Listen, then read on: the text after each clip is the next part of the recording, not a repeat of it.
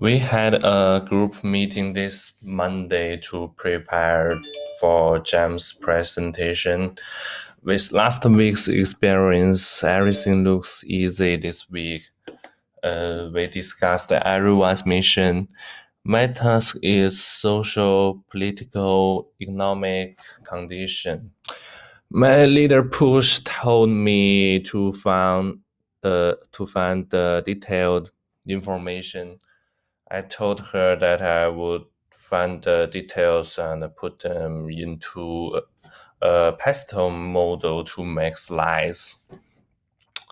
I think this will make my own part better and help the team members to reduce some work.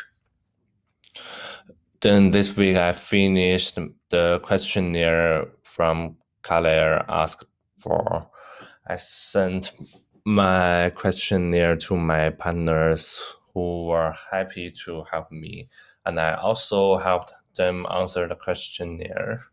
Overall, this week I feel more confident and uh, get along better with teammates.